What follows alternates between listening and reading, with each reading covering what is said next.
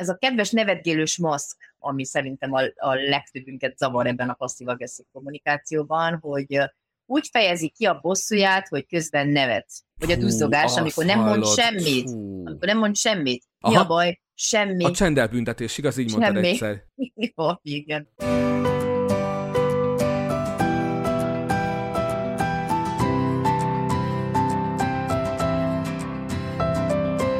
Sziasztok, köszöntünk ismét az És Boldogan Éltek podcastben, ismét eltelt két hét, ismét itt vagyunk dr. Kádár Anna Máriával. Szia Anna! Szia István, köszöntöm én is a hallgatóinkat.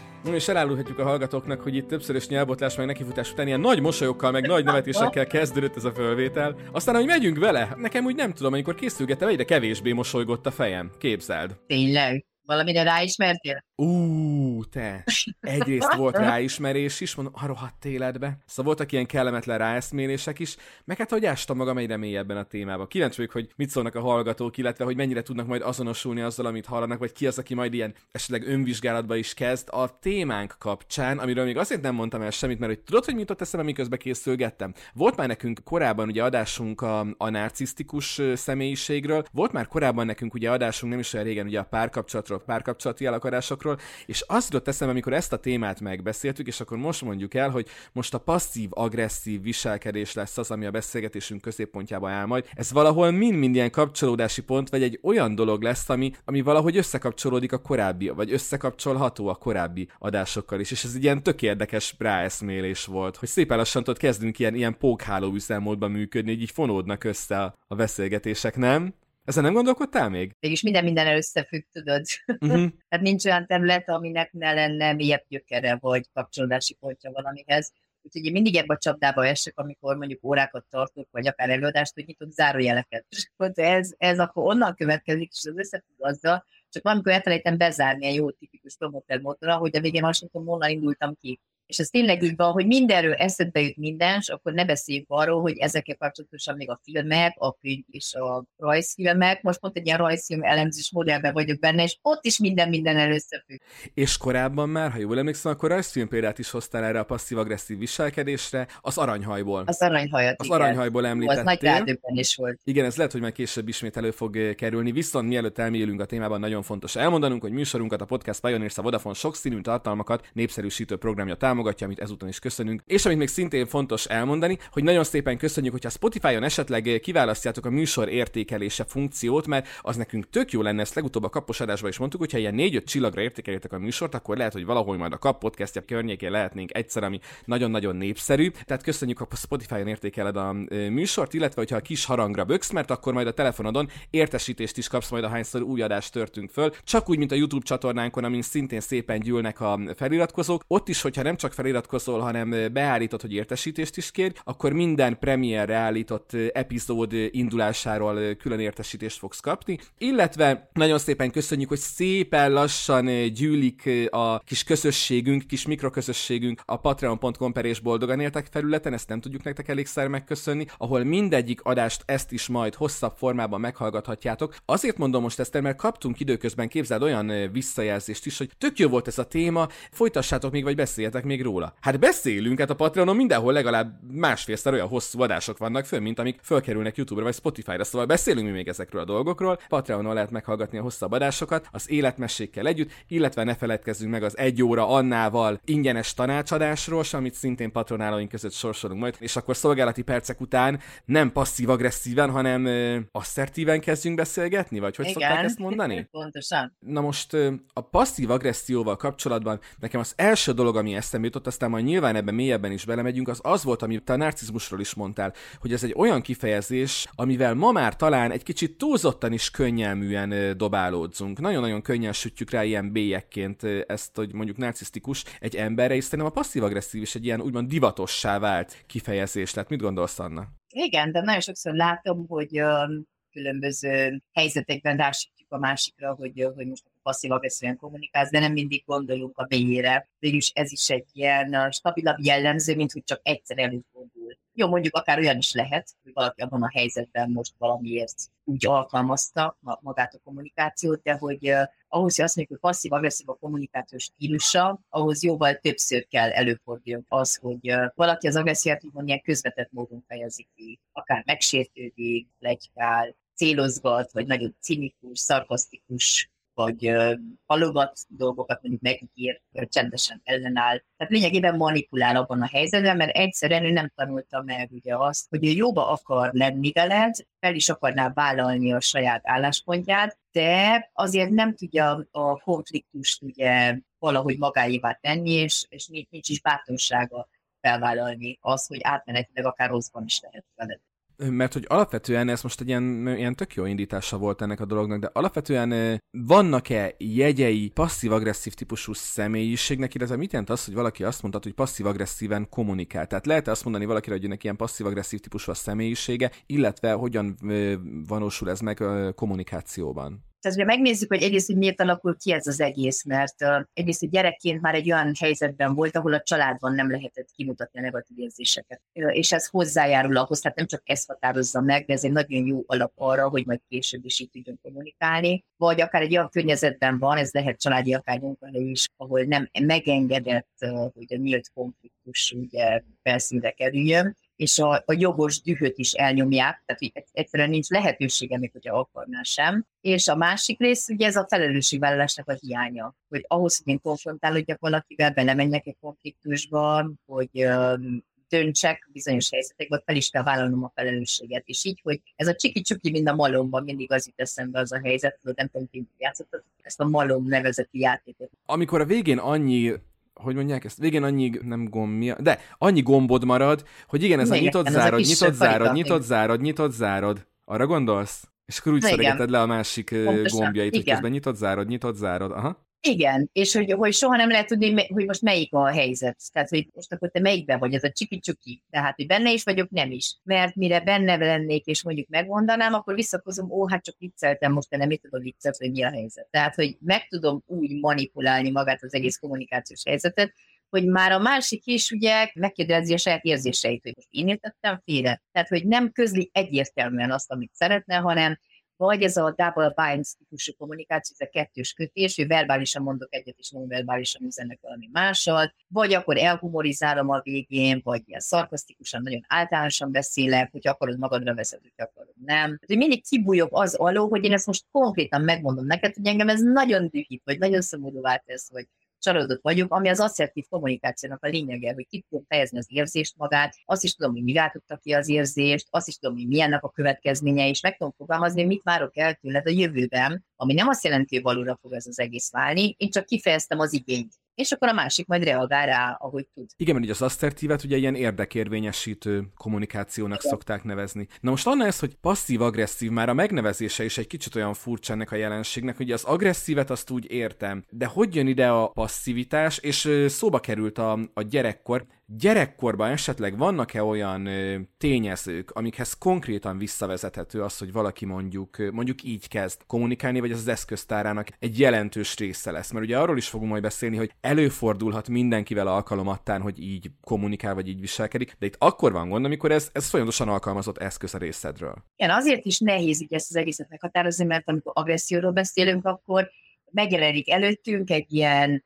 vörös fejű, egy ilyen veszekedős ember, aki, akinek nincs önkontrollja, nincs frusztrációtoleranciája, és rád önti a sérelmeit, és uh, egy passzíve agresszív ember nem is élte meg ezt az érzést, még hogyha jogos volt akkor sem, mert ez gyerekkorában neki nem hagyták. És akkor kellett találjon valami ilyen kerülő utat ahhoz, hogy ezt a benne levő dühöt valamilyen módon ki tudja fejezni. És innen ered ugye ez az egész, és innen is tudjuk felismerni igazából, hogy ő így kommunikál, hogy az a dű, ami benne van, az valahogy belénk szivárog, és mi magunk kezdünk el dühösen meg irritáltan viselkedni, és sokszor meg sem tudjuk fogalmazni, hogy ez miért zavar, hát hiszen olyan kedves volt, és nem is kiabált, és amúgy ilyen nagyon rendesen viselkedett, de sokszor ez olyan, a hazugságvizsgálók, amikor rajta kapnak a hazugságon, hogy, hogy csak az a metakommunikatív jelzés, hogy így úgy nézett rád, vagy mondjuk ketten összenéztek melletted, vagy felsóhajt, vagy uh, cinikusan elkezd nevetni a mondat végén, ó, hát jól nézel ki, és akkor tudod, ez a jól nézel ki, ez meg ilyen kettős kötés, hogy hát egyrészt azt mondta, hogy ha le lett volna ír, vagy e-mailbe, akkor azt értetted volna,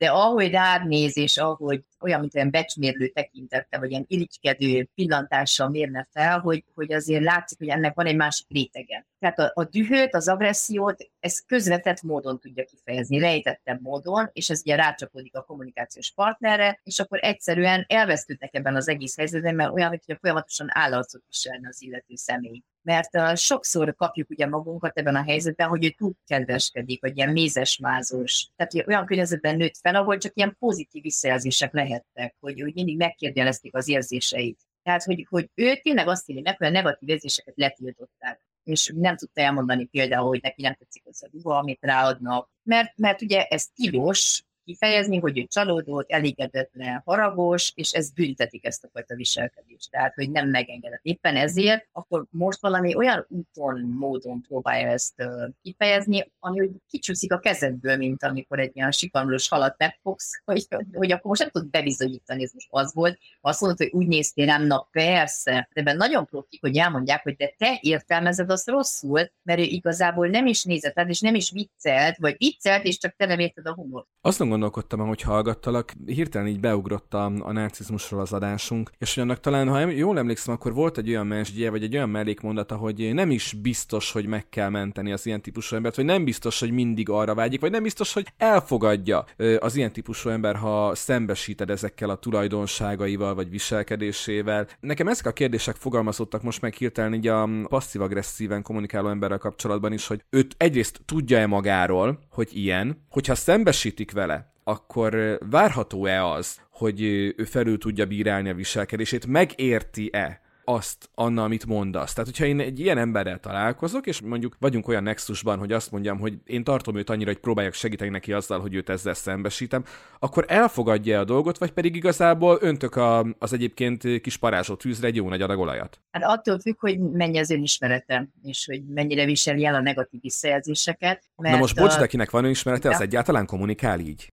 Hát kommunikálhat ő is rájöhet. Tehát attól, hogy rájön, Aha. még nem fog változni a viselkedés. Ez a hogyha ezt mindig elmondják a terápiában, meg akár én is csoportban, hogy attól, hogy te tudatosítottad, az még nem változás, mert a változás az cselekvésben nyilvánul meg. Lehet, hogy rájössz, hogy jé, tényleg, de hogyha a következő nap is ugyanezt teszi, akkor annyi. És hogyha példát akarnánk mondani, például, hogyha mondjuk megbeszélünk egy találkozót egy barátunkkal, kollégánkkal, és ő mindig elkésik, vagy el se jön, azt mondja, hogy hát felírtad, már nem tudta, hova írta fel, és elfelejtette, és akkor ugye azt érzi, ilyenkor az illető személy, a passzív-agresszív személy, hogy, hogy, hogy igazából ő nem tudta érvényesíteni az érdekeit, mert őt meg se kérdezték erről, és akkor próbálja szabotálni ezt az egészet, kap rá egy kifogást, és utána mentegetőzik, meg elnézést kér. Viszont ugye a valóságban valószínűleg tényleg nem így van, hogy valaki ráerőltette az akaratát de ő a felelősséget nem vállalja fel, vagy késik, vagy összekeveri a napokat, vagy kivonja magát a számonkérés alól. Igazából ő nem akar találkozni, de nem akarja megmondani neked, hogy nem akar, és nincs semmi kedve hozzá, hanem akkor lesz egy ilyen manőver, és még a végén, hát a felelősség sem, mert hát neki annyi dolga volt, és különben is ő nem tudta, hogy hol van az a hely, és összetévesztette. Ő mindig jön egy ilyen történettel, hogy, hogy ez most miért miért nem úgy valósult meg, ahogy elvártad volna. És persze, hogy ha egyszer megtörténik, na most mindenkivel egyszer megtörténhet az az egész, de ha rendszeres, és már a környezet is ugye tudja, hogy ilyen bakik vannak, akkor tudjuk, hogy már egy passzív-agresszív személlyel van dolgunk. És lehet, hogy az illető nem is tudja, és ezért jó akár szembesíteni, mert lehet, hogy nem fogja egyből belátni de a következő alkalomnál már ő is végig gondolja, főleg, hogyha ugye kértem, hogy reflektálja, hogy akkor most vajon milyen történettel fog előállni. Meg ilyenkor érdemes a következő alkalommal azt mondani, hogy á, nézd, a múltkor erről beszéltem, na figyelj, csak pont ezt mondtam. Igen, mert a passzív-agresszív nagyon sokszor ugye azt, azt teszi, hogy azt mondja, jaj, ne haragudj rám ezért. Ja, elkéstem, mert megint elkéstem, ne haragudj. Tehát nem azt mondja, hogy tudom, hogy haragudni fogsz, mert tudom, hogy ez téged feldühít, hanem még letiltja a másiknak a haragját, és ugye megkéri, hogy ezt ne tegye. Tehát nem azt mondja, hogy hogy nem akarnak megbántani, hanem azt mondom, hogy én ezt tettem, de te neked nem kellene megbántodjál. Tehát, hogy ez a... Ah, tehát ez a, a jól, jól fölbasz, de még úgy is haj. Tehát, hogy igen, még meg is magyaráz, hogy ez teljesen rendben van. Igen, tehát, hogy még azt a jogodat is elveszi, hogy te bosszankodj azon, hogy ő elkésett, mert lehet, hogy te egy át vártál abban a helyzetben. Hanem ő olyan, mint hogy azt, ki, azt mondaná neked, hogy neked nincs is jogod faragudni, uh-huh de hogy igazából egy asszertív kommunikációban pont ez a lényeg, hogy, hogy hadd legyen meg a jogom ahhoz, hogy olyan érzést éljek meg, amilyen én szeretnék. Hogy az asszertív ember pontosan ezt, mert látom hogy dühös vagy, csalódott vagy, szomorú vagy, tehát elismerem az érzés, ez egy nagyon-nagyon fontos dolog. És hogy felvállalom a konfliktust akkor, hogyha mondjuk tudom, hogy a másik vált rám negyed órát, és az neki mondjuk sok volt. Na ezt akartam kérni, hogy akkor most ezzel a gondolattal játszunk el, hogy oké, okay, lebeszéltem az ismerősömmel egy kávézást, kések negyed órát. Ez a kommunikáció, ha jól értelek, akkor egy passzív-agresszív ember részéről úgy néz ki, hogy belibben, ha megjöttem, ne haragudj már, bocs, tudom, hogy késtem, nagy dugó volt, és ledobja magát. Egy asszertív ember részéről pedig úgy néz ki, hogy hú, most biztos fölhúztad magad, ne haragudj, tudom, hogy késtem, biztos kihűlt a kávéd is, a következőre a vendégem vagy, de, de tényleg nem tudtam kikeveredni a dugóból. Jól értelmezem? Vagy nagyjából erről a két hogy... dologról beszélünk? Igen, vagy elmondom, hogy tudom, hogy ide kellett volna érdem, de későn indultam el. Azért dolog, hogy még erre rá dugó is volt, de na, én voltam az, aki nem indultam el időben, vagy lett egy halom olyan dolog, amire nem számítottam, és ezen túl akkor, ha találkozót beszélünk meg, akkor számítsuk bele ezt a fél órát. Vagy, a másik is asszertív, akkor nem kell ő is passzív-agresszíven kommunikálni, hogy persze, hát ha tudtam volna, akkor biztos nem jövök ide hamarabb, és lehet akár agresszívbe is átválthat, hogy te mindig elkésel, és akkor jön a genetikai hulladékérzés, hát az anyád is ilyen, és az egész Kovács család az mind ilyen késős, vagy ha asszertív azt mondja, jól van, hát most felnőtt emberként be tudom foglalni magam a fél órába, meg megnézem az e-maileimet, vagy megiszok önmagammal egy kávét, vagy jó, ha munka megbeszélés, és az tényleg időhöz kötött, akkor ott lehetnek problémák. De amúgy két felnőtt ember azt el tudja rendezni, aztán negyed órás késést. Szoktak mondani, hogy az asszertív ember azt mondta, hogy plusz minusz negyed óra.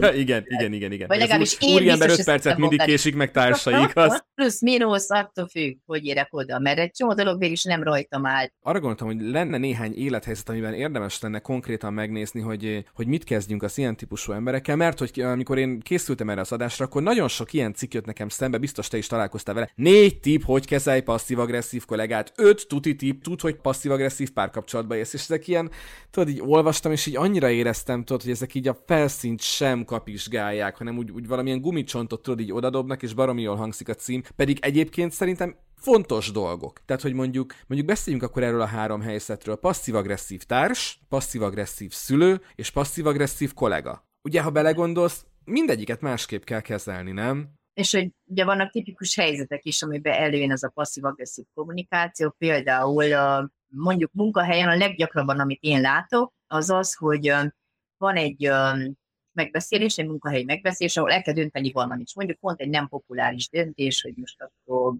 nem 8 fognak jönni, hanem 3 4 8 még azelőtt be fogják számolni azt, hogy átöltözik, és stb. és 8-kor már munkába kell állni. És persze senkinek nem tetszik, de mondjuk a passzív-agresszív személy, ő nem egy ilyen szakszervezeti vezető, és nem áll fel és mondja el, mondjuk egyetért azzal, hogy ez így kell legyen, és akkor kávézás meg ebéd közben ilyen nagyon sejtelmes megjegyzésekben burkolva, hát én nem akarok beleszólni, ez nem az én dolgom, de ha ez így lesz, akkor ennek nem lesz biztos jó vége. Tehát, hogy elkezd duruzsolni a többieknek a fülébe, és akkor felhergeli őket, és akkor azok, akiket felhergel, azok mennek és konfrontálódnak, hát ő végig is megúszta ezt a helyzetet. Ez nagyon gyakori az ilyen plecskáknál, a negatív híreknél, hogy, hogy háttérből bújtat. Addig mérgesíti a többieket, ameddig ők mennek és beleállnak, és akkor ha van a, ugye, valamilyen következmény a dolgoknak, akkor igazából ő mindig jól jár, mert vagy akkor azt mondják a többieknek, hogy ez nem, és különben is miért mondod ezt, vagy hogyha igen, akkor ő is részesül a jó következményekből. Tehát, hogy ez egy dupla nyerességes helyzet és akkor ezt a visszacsatolást kapja, hogy ráadásul ő jól is csinálta. Tehát ezt így kell csinálni, mert ugye ez működik, igaz? Így kell megúszni. Tehát minden munkahelyen vannak olyan személyek, úgy csinálják, hogy minél könnyebben megúszták a dolgokat, és mindig vannak azok, akik, tudod, mennek, konfrontálnak, és jó, persze, sokszor nyerességet is érnek el, de a felelősséget is ők vállalják fel, hogyha a vezető azt mondja, hogy nem. Hogy építem le? Tehát ahogy mondtad, kávézás közben ott elkezd duruzsolni, elkezdi osztani az észt. Biztos, hogy négyből három, három négyből egy ember ezt kiszúrja. Tuti, a többi nem is. De biztos van, aki kiszúrja, hogy te ez már megint itt osztja az észt. Hát igen, az egyik nagyon fontos dolog, amikor, amikor konfrontálod azzal, hogy figyelj, hogyha van valami bajod vagy problémád, akkor menj és mondd el te. Tehát, hogy nem más túljál magad előtt, hanem állj ki, mondd el, konfrontálódj, és sokszor ugye az, hogy, hogy egyáltalán meghallgatod. Tehát, ha van türelmed, akkor végighallgathatod, és uh, hogyha nem kezded el elítélni, és mondjuk a kritika helyett, akkor azt mondod, hogy te szerintem ez egy nagyon jó meglátás, ezt például elmondhatnád a főnöknek. Akár az is, hogy értékeled, amit eddig tett, mert lehető voltak neki is próbálkozásai, csak nem tudja, hogy hogyan kell, vagy azt mondta, hogy gyere, akkor mondjuk meg ketten, vagy nézzük meg ketten. Tehát akár motiválhatod arra, hogy nyíltabban kifejezze, mert ugye ennek a magatartásnak a mély, az a fajta szorongás áll, hogy ő ezt tanulta meg, ugye nem fejezhet ki nyíltan érzéseket, tehát hogy nem feltétlenül tudatosan teszi, hanem ez a megküzdési módja, hogy ő kerülje a konfliktusokat, és akkor azt tanulta meg már gyerekként, hogy ezeket csak ilyen úton lehet megoldani. Most ugye néztünk egy ilyen munkahelyi viszonyrendszert. Nézzünk meg egy párkapcsolatosat, Anna. Amikor párkapcsolatban derül ki, hogy az egyik fél az, az nagyon gyakran húzza elő ezt a nyuszit a, a kalapból, ezt az eszközt, a kommunikációs eszköztárból, és a másiknak ez elkezd rossz lenni. Igen, amikor uh, például egyik ráhagyja másikra, hogy legyen úgy, hogy te akarod.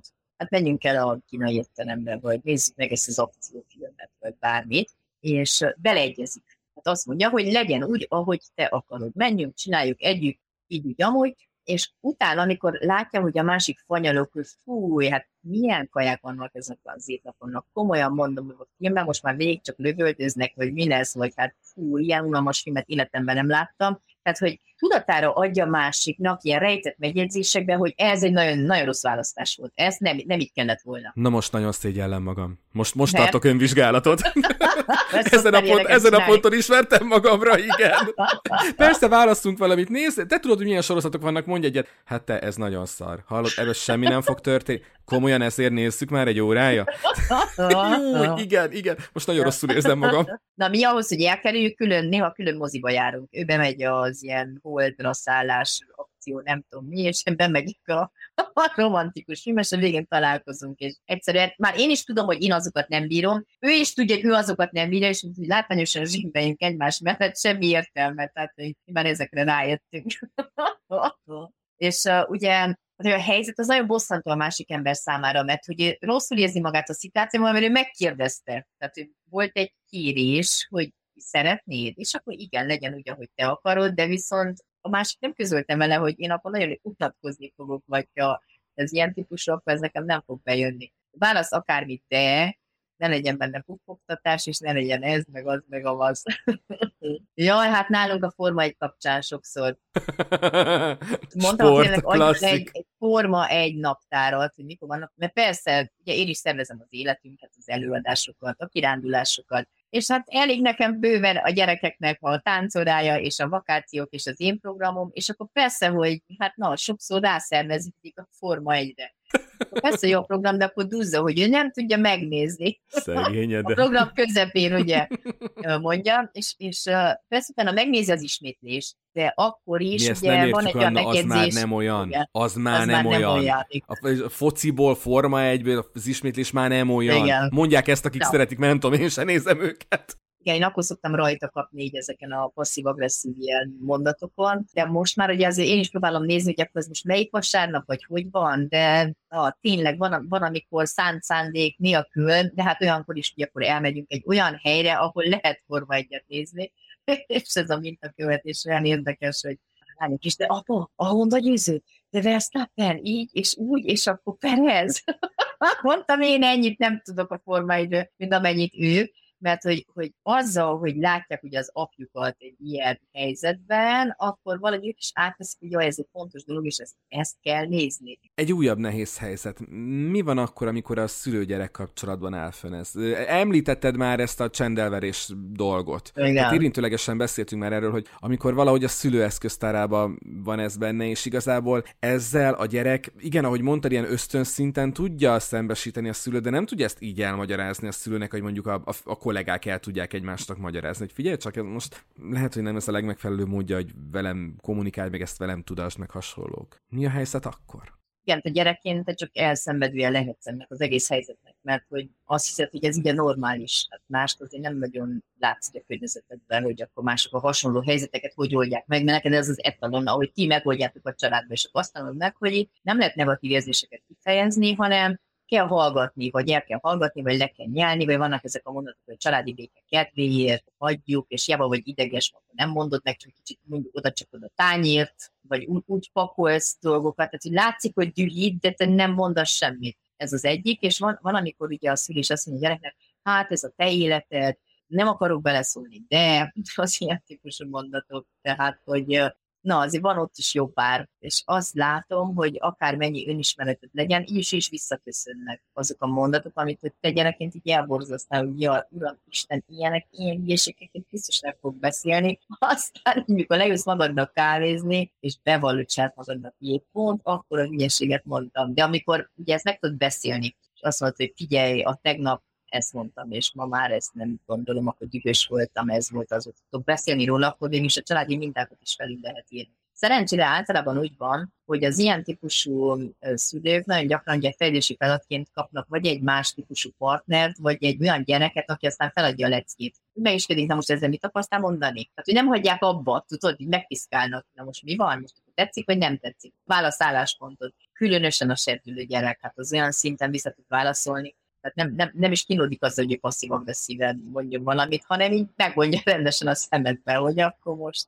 Ugye ő jelazán, mert agresszív lenni, igaz? Ja, persze. Ugye anya most egy kicsit két belőled a házi sárkány, vagy valami ilyesmit mondott. Amikor kezdtem én is az osztályfőnök órákat, hogy ez nem lehet, hogy nem írod meg a házi feladat, és már, már hallottam magam kívülről, uram Isten, mi ez a hülyeség, miért én ezeket mondja? Az egyik kedvenc ilyen mondatom, a volt kollégámnak az anyukája mondta egyszer. Hát pont egy olyan időszakban volt a srác, hogy úgy mit tudom én, jöttek, mentek lányok az életébe, meg mit tudom én, az egészségére se annyira figyelt, meg hasonlók. Hát ugye most férfi ember életében egyedül álló ilyen előfordul, és azt mondja az anyukája, amikor így beszélgettek a, az ő életvezetéséről, hogy fiam, nem szeretnék beleszólni az életedbe, amit egyébként elég egészségtelennek találok. De azt hiszem, hogy tudod, ez a, ez, ez a zárójel, de ez a zárójel, ez, ez ahogy mondtad, felülírt mindent, ami előtte Igen, és utána volt. Persze. Zseniálisan. Passzív-agresszív kommunikátor, ő nagyon gyakran félelemből teszi meg, meg abból a tehetetlenségből, hogy ő a haragját meg a dühét nem tudja kifejezni. Tehát ő nem azért feltétlenül, hogy téged megsértsen, hanem azért, mert nincs más módszere mivel azt mondtuk, hogy azért nem katasztrófa, hogyha ha néha-néha ilyen mondatok kicsúsznak, mert hogy előfordul mindenkivel, előfordul.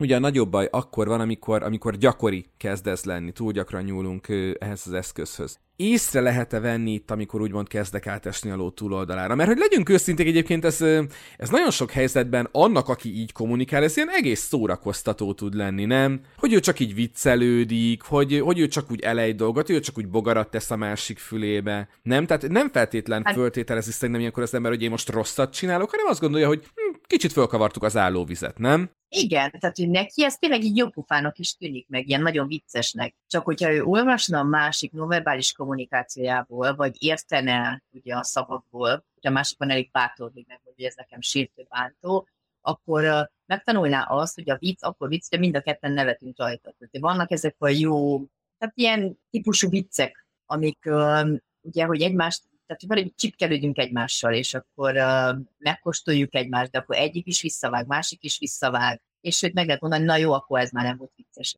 menjünk egy kicsit más területre. Van az a film, a szomszéd fia mindig zöldebb, és amire az ugrott be nekem. A szomszédnője mindig zöldebb? Nem a fűje. Nem, a szomszédnője mindig zöldebb, és a még zöldebb a szomszédnője, az a Jack Lemon Walter Mattau, arra gondolsz. Igen, az a, szomszéd, a szomszédnője mindig zöldebb, a igen. Nője? Hú, igen. zseniális, igen, ugye az első részben jó az, az a Margaret van benne, a második részben meg az nem Margaret és a Sofia Loren, brilliánsak. Igen, tehát hogy csikkerődnek állandóan egymással, meg uh, ott mindig van valami, egyik másik beszól a másiknak, az egyik klasszikus kedvencem, hogy kijön az egyik, azt mondja, hey, hogy, hogy hív egymást? Hey, faszari, a macskád már megint rászalt az újságomra. Mire a szomszéd azt mondja, és még azt mondják, hogy a macskák nem taníthatók, tudod, és így rácsukja az ajtót. Igen, de abban van egy olyan helyzet komikum, hogy mind a ketten ugyanarról a szintről Aha. vágnak vissza egymásnak. Igen. Nem érzed azt, hogy egy aláfölé rendeltségi viszony Igen. lenne, hanem állandóan kikezdik egymást. Igen, és, és mindig a másiknak szurkolsz. Tehát arra jössz rá, hogy nincs az, hogy az egyiknek vagy a másiknak, hanem hogy mindkettőt imádod Igen. benne. Na de most uh, Igen? a passzív-agresszív kommunikáció nagyon gyakran ugye az van, hogy ő fölé akar kerülni a másiknak, tehát ez, hogy alakuljon ki ez a hierarchia, és a másik fölé kerüljön, hogy, hogy ő egy kicsit külön, mint a másik. Tehát, hogy ha nekem rossz, akkor neked is legyen rossz, de ne annyira, mint, mint neked, nekem. Tehát, hogy fölé kerüljen, de azért áldozat is legyek. Tehát, hogy ez egy nagyon érdekes dinamika a passzív-agresszív embereknél. És közben figyelek rá, csak le kellett logisztikázni az asszonyjal, hogy kimegy a gyerekén. Ugye mondtam neked, hogy egyszer, járt, egyszer jártunk úgy, igen, egyszer jártunk úgy, mint a filmekben, hogy én valamiért kerestem a páromat, de ilyen olyan időszakban, amikor már vinni kellett volna haza a gyereket, és megbeszéltük, hogy ő megy érte, és tudod, kérdeztem, hogy elindultál-e már, és tudod, ez a három másodperc csönd. És akkor abban a három másodperc csöndben már tudtad, hogy baj van. Mire a kérdés? Mire a kérdés? Miért nem te mész érte? Hát mondom, megbeszéltük, hogy hogy beindul, de akkor már húzod a cipőt, meg minden, mert én ugye kocsival voltam, ő mire munkahelyről kijön minden dupla annyi idő, akkor megindulok. És tudod, az a kép, mint a filmekben, hogy így berongyolsz a suriba, és látod, hogy a gyereked az üres udvaron ül, az útpatkán, és hogy támasztja mellette a tanítónéni a falat, és így nézi aranyosan, mosolyog rá, és a tanítónéni nagyon aranyos volt egyébként, mert így rámosolygott, és azt mondta, hogy hát ez előfordul. De, de tényleg úgy mondta, hogy elhittem, hogy komolyan gondolja, pedig tudja, hogy azért voltak ott gondolatok. Válasz. Hát Anna. Na, de én nem akarok passzív-agresszív lenni, de szólok, hogy mennem kell. Nem, te most asszertív vagy, asszertív vagy, mert megbeszéltük, hogy mikor kell befejezni, és egy perc múlva annyi van. Igen. Úgyhogy szálljunk egy külön adást ennek a passzív, illetve az asszertív viselkedésnek, és most a passzív agressziót kitárgyaltuk, de azért azok is érdekesek, nem, hogy a passzív ember hogy működik, és hogy hogyan tudunk igazán asszertíven kommunikálni. Mit gondolsz? Megéri ezt folytatni majd, nem? Igen, az asszertivitáson mindenképp. Köszönöm szépen, Anna, hogy, hogy ismét itt voltál, és ismét beszélgethettünk egy jót. Köszönjük szépen, akik meghallgatták ezt a beszélgetést, köszönjük szépen, hogyha a műsor elején említett platformokon hallgattok bennünket, feliratkoztok, köszönjük, hogyha Patreonon támogattok bennünket. Találkozzunk két hét múlva egy újabb és boldogan éltek podcastben. Sziasztok, szia Anna! Sziasztok!